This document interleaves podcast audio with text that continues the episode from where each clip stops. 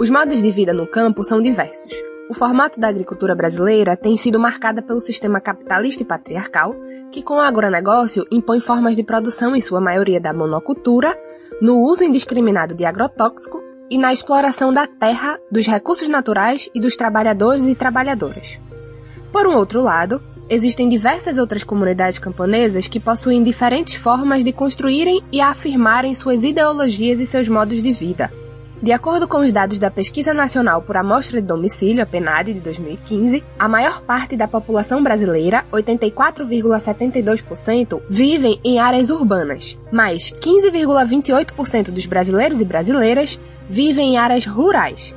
E é sempre importante lembrar que nos pequenos municípios as fronteiras entre urbano e rural são pouquíssimos delimitadas. Viver em áreas rurais trazem diversos desafios, como a dificuldade de acesso aos direitos constitucionais como saúde, educação e informação. Mesmo assim, são as famílias camponesas que produzem setenta por cento da comida que chega em nossa mesa. Se o campo não planta, a cidade não janta. É isso, se o campo não planta, ninguém almoça nem janta mesmo. E é sobre os povos do campo, mais especificamente sobre a vida das mulheres camponesas, que nós vamos conversar aqui no programa Prosa e Fato, que já começou. Prosa e Fato. Uma visão popular sobre o mundo.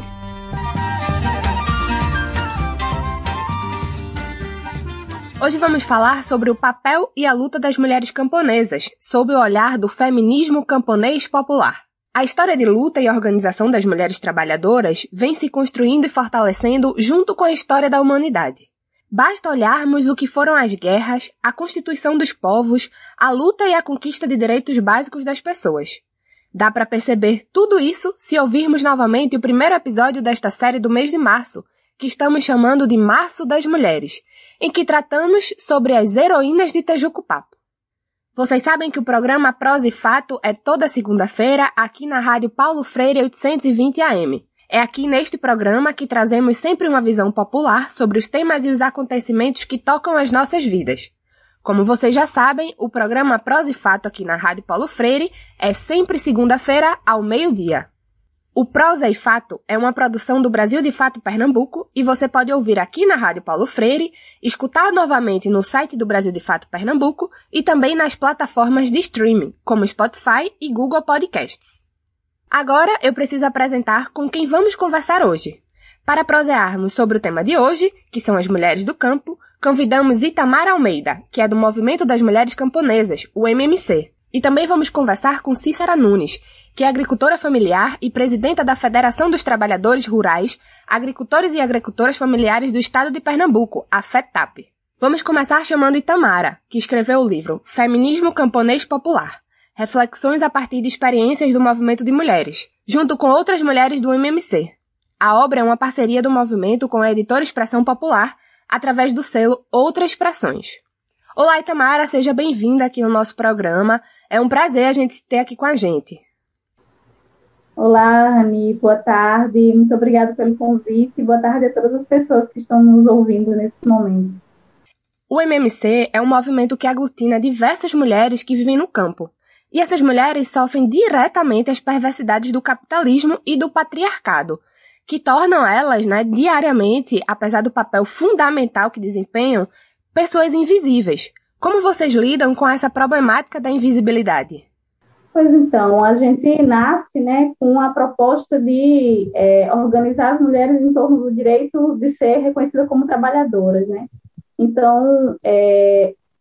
geralmente entende-se que as mulheres, não só no campo, mas é, no nosso caso, trazendo para o campo, né, entende-se que as mulheres não trabalham, ajudam apenas os companheiros, né? E aí, quando a gente vai ver, por exemplo, é, na unidade de produção, nos quintais produtivos, né, são as mulheres que não apenas produzem, né, para o consumo da família, mas que também produzem de forma agroecológica.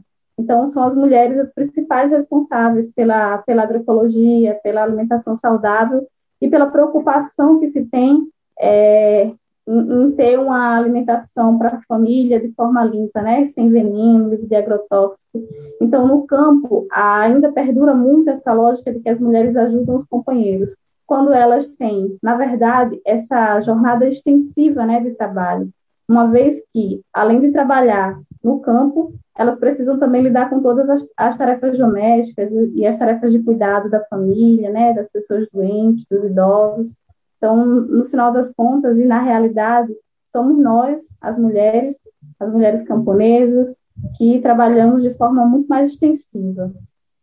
Tradicionalmente, existe a ideia de que os homens são responsáveis pela produção e as mulheres pelo trabalho reprodutivo, que são esses trabalhos que estão no escopo da reprodução humana, né? Como os cuidados com a casa, cuidado com a alimentação, além da própria gestação e a criação dos filhos. Como é na prática e o que essa ideia tão comum influencia na vida das pessoas do campo? Pois é, tem uma, uma coisa importante de se falar, né? Nós somos um movimento de mulheres e, por muitas vezes, a gente não se reconhece enquanto jovens, né? Então, muito cedo as mulheres camponesas têm filhos, aí começam a trabalhar muito cedo na roça também. Então, essa parte da juventude, por exemplo, ela acaba sendo... É, essa, tem uma outra ideia de juventude, né? Por isso que a gente trabalha de uma outra forma com a juventude. Então, é, penso... que essa lógica, né, da invisibilidade do trabalho das mulheres e a precarização também, o não reconhecimento do trabalho das mulheres, eles influenciam cada vez mais para que nessa sociedade perpetue, né, a divisão sexual do trabalho. É, é uma coisa que nós, do Movimento de Mulheres Camponesas, enfrentamos diariamente, visto que a gente trabalha com a ideia, né, a gente constrói a ideia de que somos nós, trabalhadoras, é, que colocamos comida na mesa, que temos as tarefas é, de cuidado com os filhos, com, com, né, com a unidade de produção também, mas que é, isso não deveria ser naturalizado, né? Ou seja, não deveria ser naturalizada a ideia de que as mulheres não trabalham ou apenas ajudam os companheiros. Itamara, vamos dar uma pequena pausa para conferirmos o quadro Mosaico Cultural sobre a luta cantada das guerreiras Suraras, do Tapajós. Vamos conferir.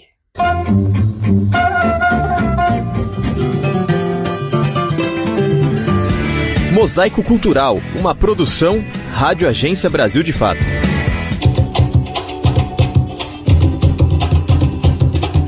A música delas é a nossa vida, né? A nossa luta, o nosso dia a dia. Eu sinto muita emoção.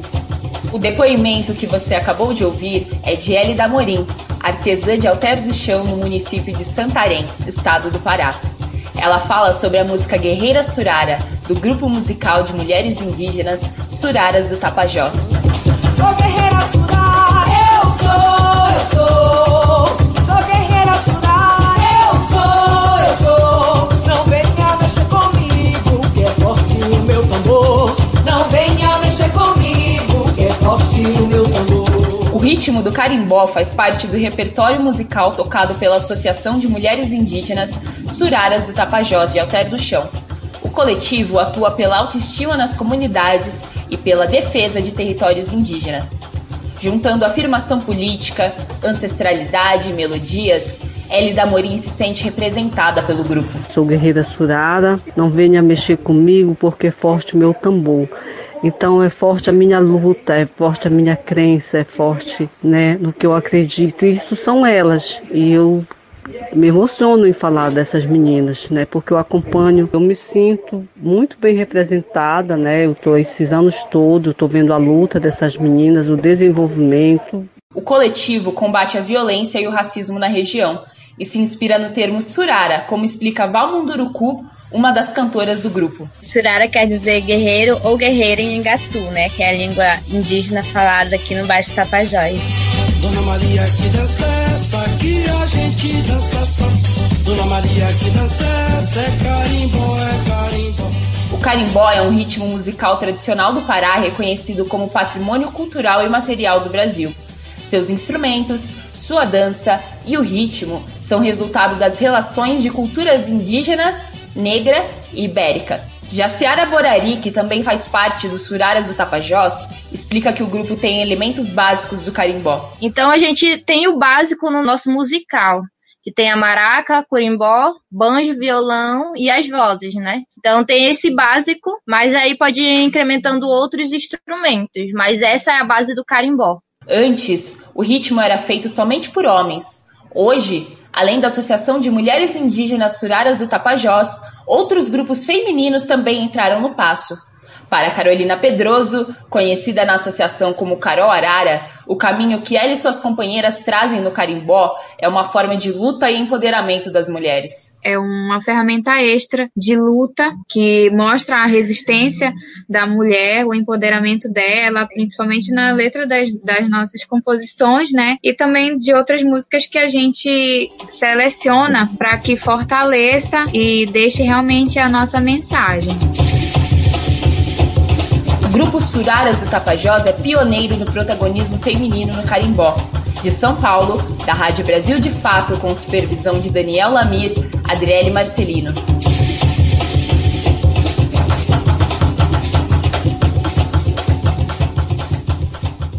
Agora vamos para um intervalo rapidinho, voltamos já já. Vocês estão ouvindo o programa Prosa e Fato.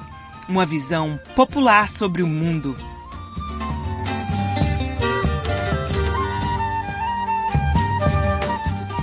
Voltamos a apresentar o programa Prosa e Fato, uma visão popular sobre o mundo. Voltamos com o programa Prosa e Fato nesta segunda-feira.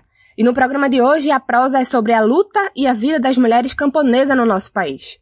Estou conversando com Itamara Almeida, que é do Movimento de Mulheres Camponesas, o M M C, e que também é uma das autoras do livro Feminismo Camponês Popular, reflexões a partir de experiências do movimento de mulheres, que é uma obra que foi publicada pelo selo Outras Expressões, da editora Expressão Popular.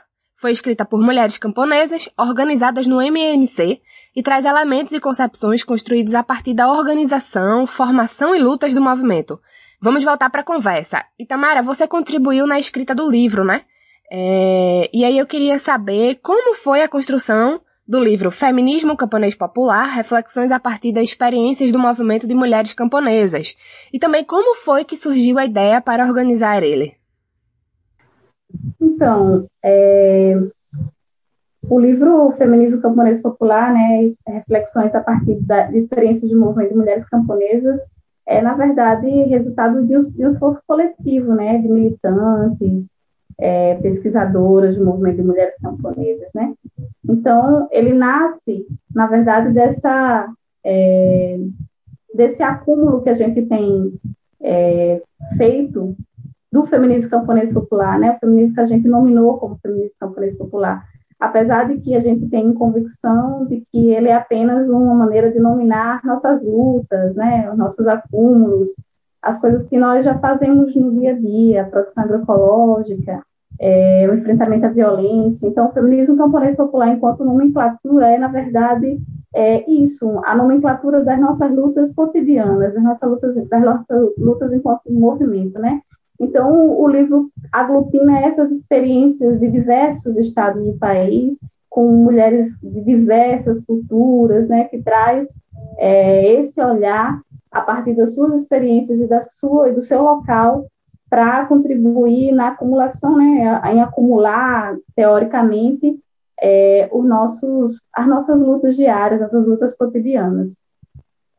Itamara, o seu artigo no livro tem o título Feminismo Camponês e Popular, uma abordagem antirracista, que você escreveu junto com Cleide Neide Pereira. Como é que o feminismo popular dialoga com a pauta antirracista? Então, essa é uma, é uma reflexão que a gente, que o movimento já vem fazendo há muito tempo, né? O movimento surge com, é, para tratar questões de gênero, questões de raça, e aí a gente precisa acumular, às vezes, muito mais na pauta racial, porque, como diz a própria Angela Davis, né, o racismo ele é tão colocado no nosso, imbuído na nossa sociedade, que às vezes a gente parece que está tratando dele, mas, na verdade, não está, né? É, então, a gente tem feito um esforço, nós, enquanto movimento, tem, temos feito um esforço de estar tá trazendo cada vez mais a pauta antirracista para as nossas elaborações. E o, o artigo Feminismo Camponês Popular é mais ou menos esse caminho, né? É um caminho de pensar que esse feminismo que nós construímos, ele é antirracista, ele já nasce antirracista, porque nós trabalhamos com a ideia da diversidade do campo, né? O campesinato brasileiro é essa diversidade. E, às vezes, uma diversidade que surgiu a partir da própria assimetria, né? Quando a gente pensa no, no contato aí entre os colonizadores e o Brasil, é, para poder, né, explorar cada vez mais a mão de obra indígena, negra, que aqui viviam. Então, as mulheres que ainda permanecem no campo, nós que ainda permanecemos no campo, somos fruto dessa assimetria e construímos os movimentos. Então, ele...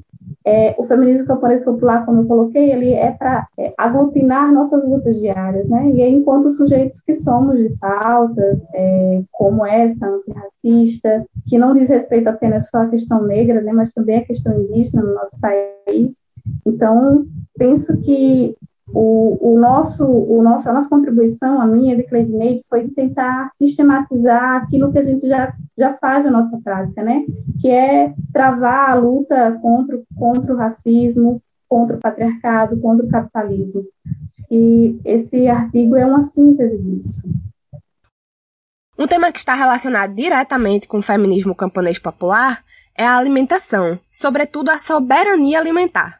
O que é que isso significa, Itamara? Então, a gente aproveitar para dizer que a gente tá, lançou, né, em dois mil e dezenove, a campanha nacional é, Semente da, da Resistência, né, que, na verdade, é essa, esse esforço de, é, nesse acirramento que a gente vive agora, na qualidade da, do retorno da fome, né, de pensar alternativas para que a gente possa enfrentar é, esse retorno da fome. Então, a gente lança ali em dois mil e dezoito e depois ele dá uma é, parada, né? Mas não totalmente, porque afinal de contas a gente estava tentando se reorganizar a partir da pandemia. E aí a gente tem como finalidade é, essa, essa busca, né? Esse, esse entendimento de que a gente precisa construir alternativas para o enfrentamento às desigualdades, à fome. E aí, as sementes, no nosso caso, no caso do, do, do movimento de mulheres camponesas e dos movimentos também do campo, tem a simbologia de ser é, patrimônio dos povos, né, a serviço da humanidade. Então, construir soberania alimentar é enfrentar um modelo do agronegócio, um modelo que a gente chama, na verdade, de modelo de morte, né, a partir de alternativas como a agroecologia, como a agricultura camponesa. Então, a gente tende a construir É, as nossas pautas através de alimentação saudável, tem, trazendo para a nossa, nossa ótica a, a questão da produção agroecológica, né? Então, é, esse é um dos debates fundamentais assim, dentro do movimento de mulheres camponesas, porque o direito à alimentação saudável, a soberania alimentar, deveria ser um direito de todos os povos, né? Isso é construir soberania, não apenas soberania alimentar, mas soberania dos povos. Itamara, o que é que você acha? Quais os desafios para os próximos anos para as mulheres camponesas, especificamente no Brasil? Essa é uma tarefa bem... Quer dizer, uma pergunta bem difícil, tendo em vista aí esse desgoverno que a gente tem, né? Então, é, cada vez mais, né? Quando os direitos são colocados em xeque, os das mulheres são os primeiros a... a serem questionados, já dizia a Beauvoir, né? Então, diante desse cenário aí em que a, em que a gente tem para os próximos, pros próximos tempos e já na atualidade, lidar, por exemplo, com questões como a volta da fome e com a própria ideia de que são as mulheres as responsáveis, né, pelo cuidado e pela divisão, né, da comida em casa. Então, todos esses desafios estão postos para as mulheres. Além do aumento da violência, que na pandemia não é uma coisa que, na verdade, a violência já existia, mas na pandemia ela acaba se alardeando cada vez mais, né? Porque as mulheres convivem, conviveram, convivem muito mais com seus agressores. Então, nós temos imensos desafios, é, tanto no campo político, como no campo econômico, né? Como na, nas próprias...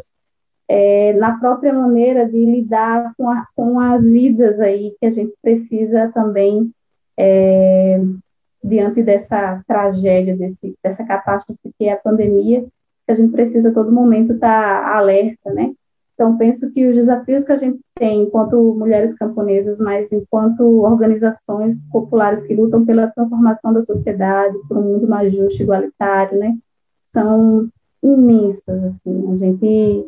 vai precisar é, cada vez mais pensar nessa unidade popular entre o campo e a cidade, né? Porque a gente sabe que se o, o campo é, consegue produzir alimento saudável para as periferias, né, e para o urbano, a gente consegue ter uma articulação aí de lutas entre o povo camponês, o povo das, e os povos das cidades, né, precarizados por esse governo que retira direitos e que não liga para a vida do povo, né.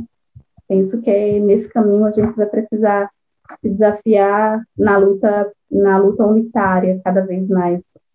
Itamara, muito obrigada pela sua participação aqui no nosso programa. Foi um prazer, viu? Obrigada a você, obrigada a todas as pessoas que estão nos, nos ouvindo. Obrigada, Brasil de Fato, pela, pela, pelo convite, né? Acabamos de conversar com Itamara Almeida, do M M C. No próximo bloco, vamos conversar com a agricultora e presidenta da FETAPE, Cícera Nunes, sobre os desafios para as agricultoras pernambucanas.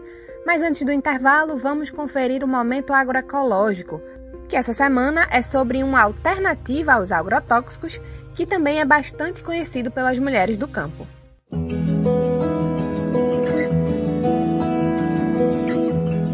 Momento Agroecológico.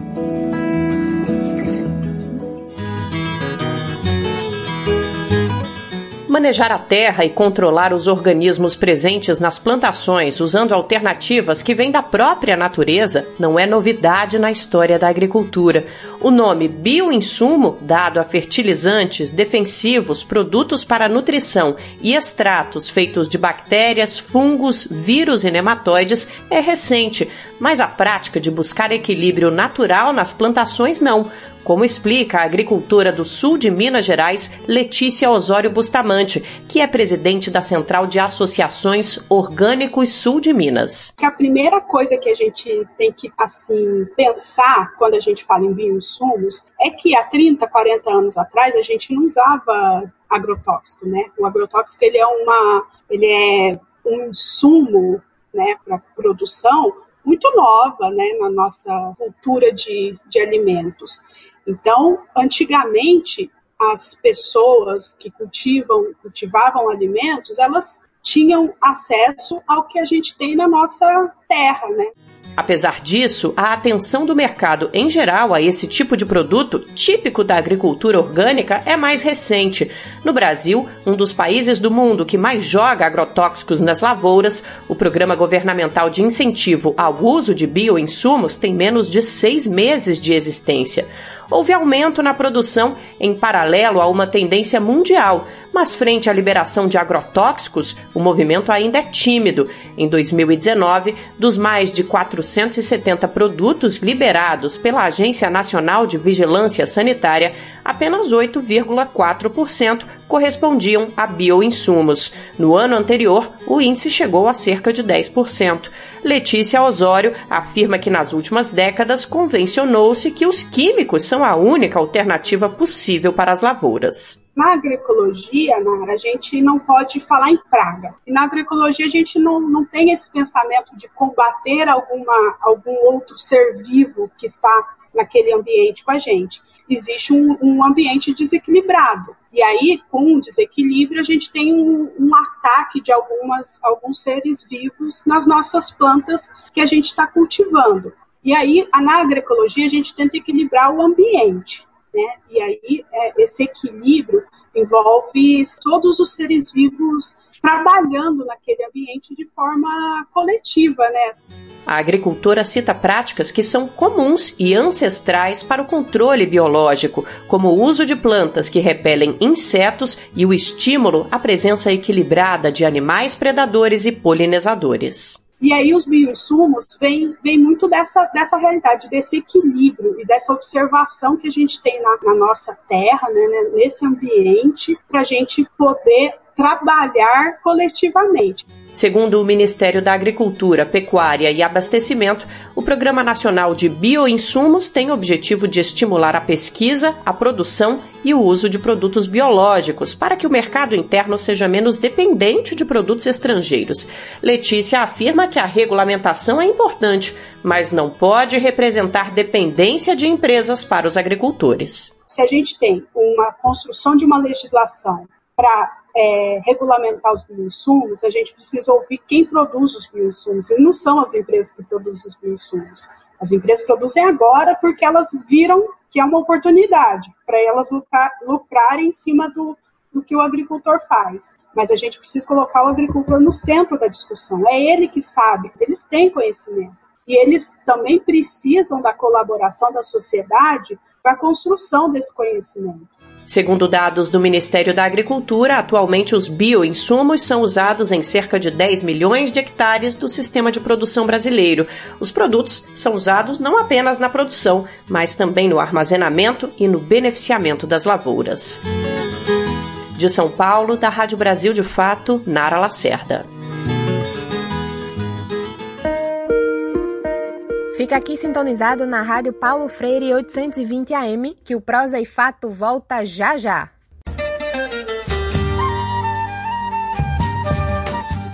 Vocês estão ouvindo o programa Prosa e Fato, uma visão popular sobre o mundo.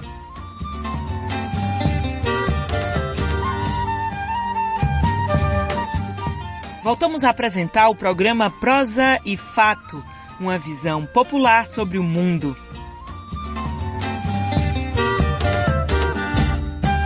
Prosa e Fato de volta com o tema Mulheres Camponesas. Conversamos nos blocos anteriores sobre o que é feminismo camponês popular e os desafios das mulheres camponesas. Agora vamos continuar sobre esse tema dos desafios das mulheres do campo, só que vamos conversar com Cícera Nunes, que é agricultora e também presidenta da FETAPE. Boa tarde, Cícera. Que bom que você conseguiu um espaço na agenda para conversar aqui com a gente. Olá a todas e todos. É um prazer participar desse programa. Esse programa que tem grande audiência, e nós hoje vamos participar, é, uma participação das mulheres nos trabalhos do campo e trazer um pouco da realidade dessas mulheres camponesas em relação ao trabalho no campo, na agricultura familiar e trabalho na agroecologia. Cícera, nós conversamos mais cedo no programa de hoje sobre a participação das mulheres nos trabalhos do campo. Como é que é a realidade das mulheres camponesas em relação ao tema trabalho? Eu, como uma agricultora familiar assentada, moro no assentamento Poço do Serrote, em Serra Talhada, no sertão do estado. É um prazer estarmos nesse momento, né, com vocês, é, falando de uma importância grande que é a participação das mulheres no trabalho aí no campo. Um trabalho em que a sociedade não tem dado visibilidade. E muitas vezes, né, é considerada ajuda. Ajuda ao pai, ajuda ao irmão, ajuda ao marido. E não considerado como um trabalho. E essa invisibilidade ela atrapalha porque oprime muito mais, violenta as mulheres. As pesquisas hoje, aí como o Ministério que foi extinto por esse desgoverno, né, ele nos últimos anos nos diz, é, em relação a dados que vêm de nossa declaração aí de aptidão ao crédito, que é a D A P, diz que as mulheres estão à frente, né, dessa questão do crédito, né, de, de, de estar acessando mais o crédito PRONAF, e era o PRONAF-B, né, hoje está extinto, e, e também outros créditos, né, que as mulheres têm acessado muito no campo, têm crescido. Tem crescido também nos últimos anos as mulheres rurais no, no acesso à propriedade, pequenas propriedades da terra. E em Pernambuco, a maioria, e no Brasil, a maioria dessas propriedades que tem, é, em nosso estado são as mulheres que estão aí, é, como titularidade. Temos também dados, né, em pesquisas também aí, é, tanto da D A P como outras de O N Gs, né, ligada à ASA, que tem trazido, né, é, que as mulheres também têm ficado à frente da organização da produção e da venda, da comercialização e de feiras agroecológicas em nosso estado. O nosso estado, segundo dados aí recentes da, da S D A, da Secretaria de Desenvolvimento Agrário, que tem trazido, que Pernambuco é o segundo estado que tem mais feira agroecológica no estado, e as mulheres são a maioria à frente dessas feiras, nessa produção, nessa comercialização e na, no plantio, né, no cuidado agroecológico, e isso tem sido importante e fundamental, sem agrotóxico, né, para alimentação. Claro, nós temos aí segundo lugar no país, mas essas feiras, a maioria são O N Gs, são sindicatos, são a FETAPE que está à frente, E a gente precisa muito de política pública que não tem nos ajudado, né? Cícera, nós sabemos que setenta por cento da comida que chega em nossas mesas vem da produção da agricultura familiar. Quais os desafios que as agricultoras têm enfrentado neste último período para continuarem produzindo alimentos saudáveis? Assim, o acesso a políticas públicas, a gente, a gente tem essas feiras e, e essa comercialização, as mulheres à frente, mas falta muito o Estado presente em estar investindo em políticas para que tenha mais feira e alimento de qualidade na mesa das pessoas em nosso estado. Nosso estado está com setenta e três por cento da alimentação que chega na mesa pernambucana vem da agricultura familiar. No Brasil, setenta por cento. E isso tem sido importante no mercado econômico, ao mercado de trabalho. Nós temos enfrentado aí sete anos de seca no sertão, entre sertão e agreste até atingiu a mata, em alguns anos também, menos, claro, a mata, mas o agreste e sertão em torno de sete anos. E isso tem também prejudicado. Mesmo diante disso, nós temos mantido, né, esse, esse patamar de alimentação aí de qualidade na mesa, né, das pessoas. E diante disso, para nós mulheres, é um desafio manter, ficar à frente de, de um, um processo como esse, com muita discriminação, violência no campo, com a pandemia que chegou e dado continuidade a isso, né? Com esse trabalho, não tem sido fácil para nós mulheres. Por isso defendemos a campanha aí é, do trabalho doméstico justo, né? Divisão de tarefas domésticas, que nós temos lançado essa campanha e que com a pandemia piorou a questão das mulheres na vida doméstica em casa, que sobrecarregou.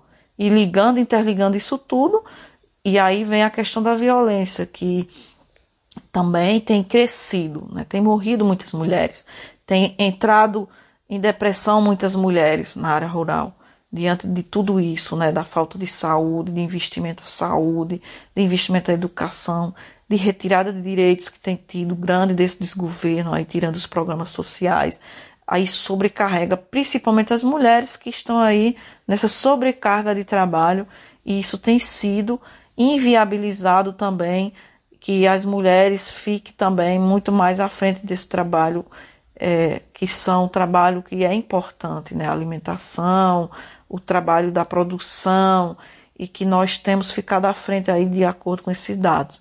Então, esse, esse, essa violência, esse machismo tem sido empecilhos, sabe? Empecilhos que tiram a vida da, de nós mulheres. A FETAPE tem um papel importante na organização das trabalhadoras. Qual a importância da organização de mulheres no campo?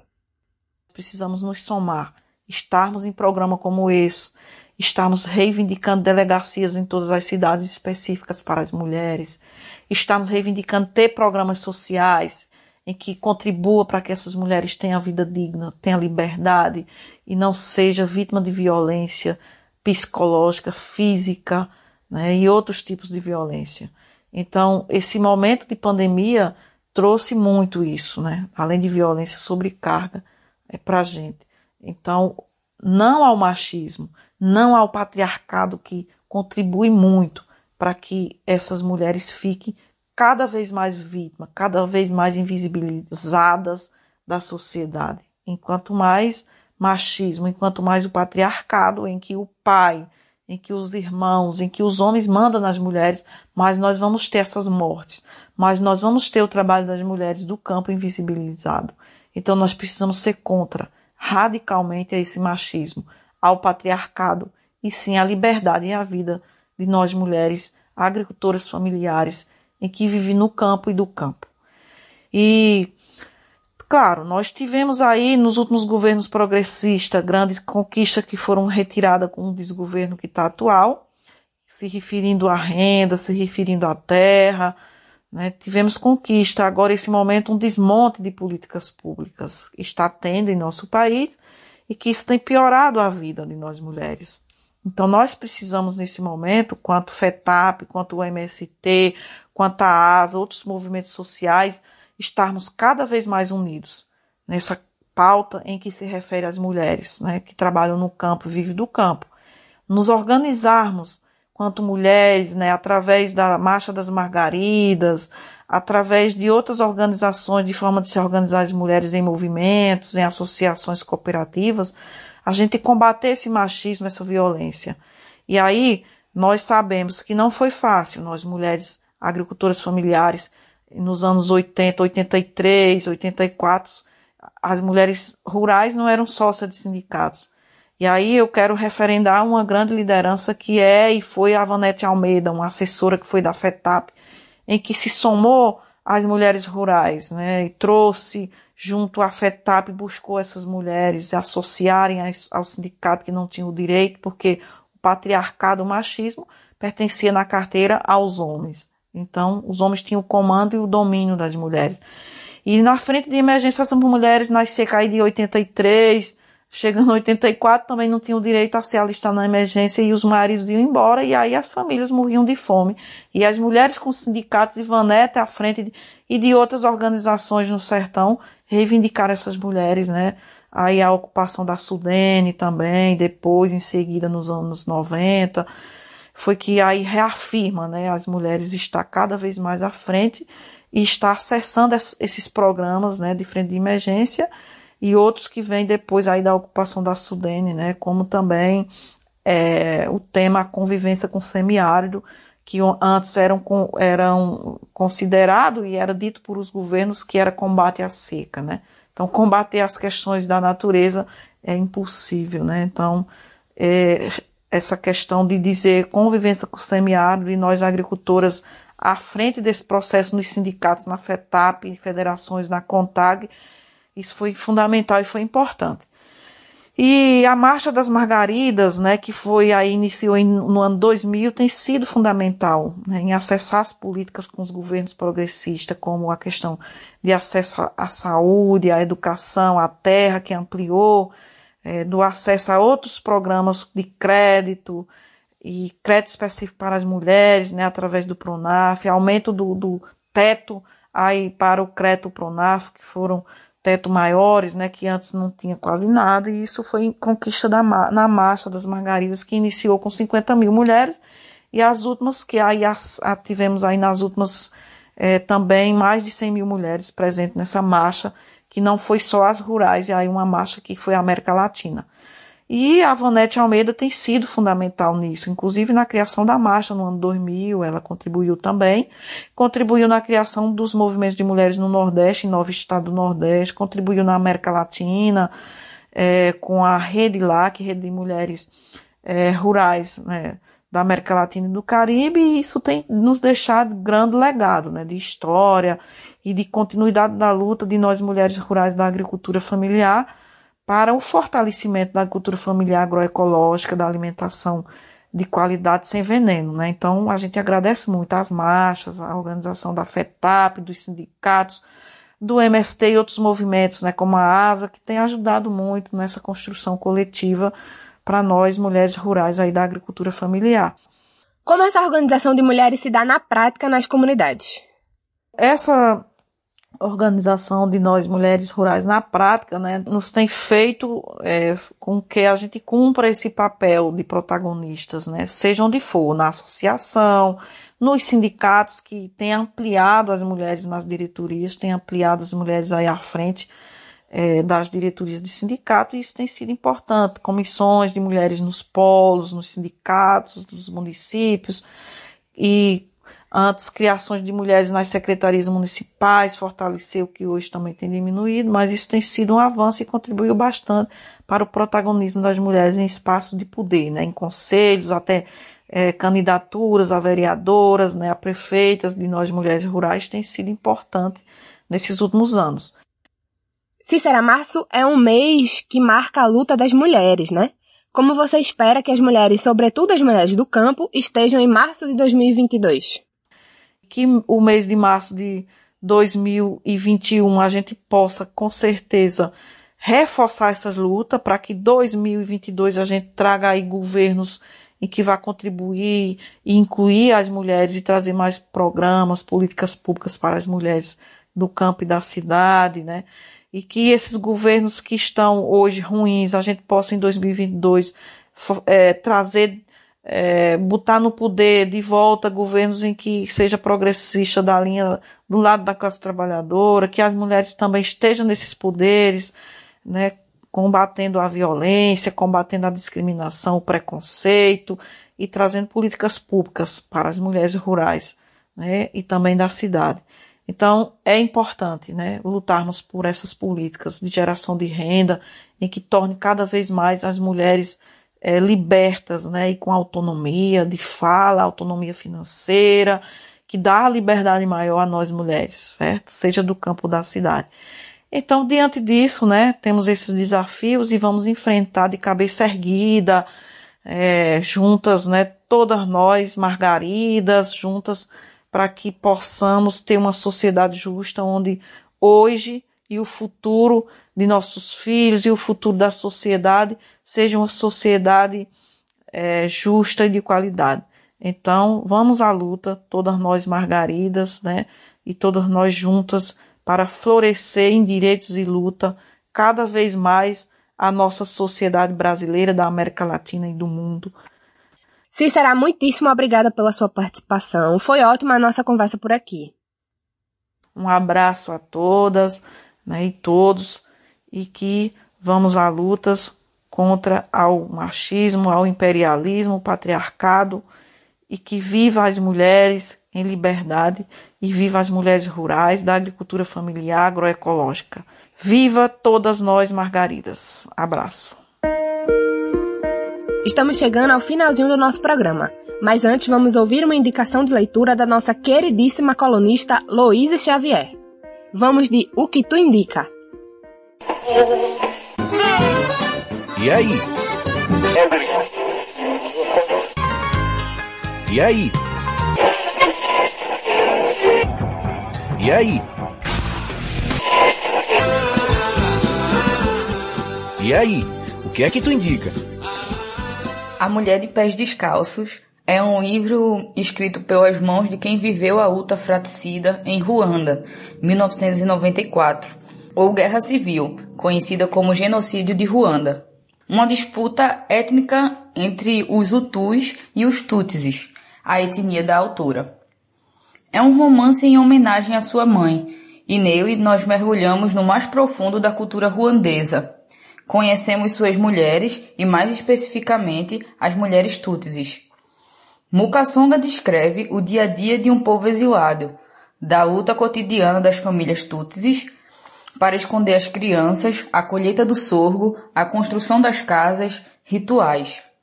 Tudo a partir da lembrança da autora. É possível observar a denúncia não só aos hutus, mas aos colonizadores, os belgas. Se no Burundi, onde a escritora se exilou, é colonizado pela França, em Ruanda a colonização é belga e enfatizada em vários capítulos do livro. Inclusive, o papel da igreja é pontuado contundentemente através dos apagamentos dos costumes, cultura e o anseio pela dizimação da etnia, como visualizamos nesse trecho do livro. Talvez as autoridades hutus, estabelecidas pelos belgas, e pela igreja, à frente da Ruanda recente independente, esperavam que os Tutsi de Niamata fossem pouco a pouco dizimados pela doença do sono e pela fome.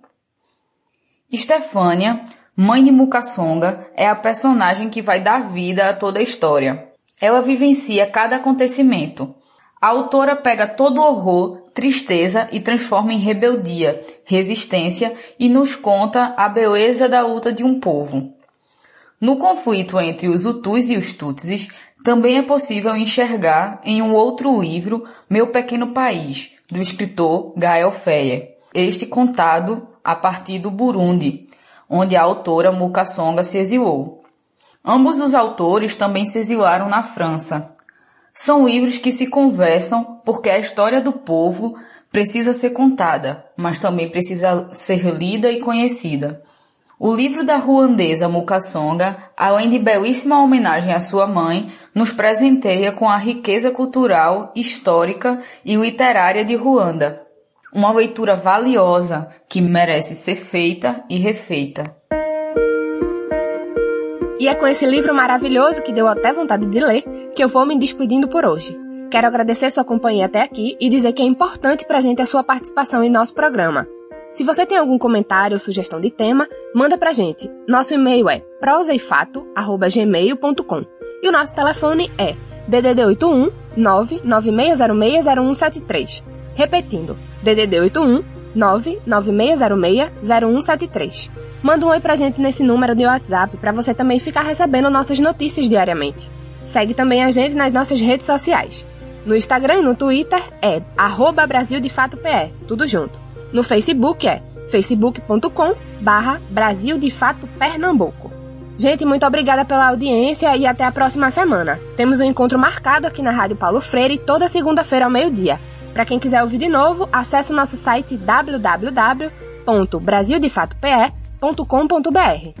Este programa é uma realização do Brasil de Fato Pernambuco. Teve a apresentação, produção e roteiro de Rani de Mendonça. Edição de Fátima Pereira. Coordenação Moniz e Ravena. Apoio Equipe de Jornalismo do Brasil de Fato. Um abraço bem forte, se cuidem. Tchau, tchau, gente! Você acabou de ouvir o programa Prosa e Fato, uma realização do Brasil de Fato Pernambuco. Acompanhe mais notícias acessando brasil de fato p e ponto com ponto b r e também nos sigam nas redes sociais.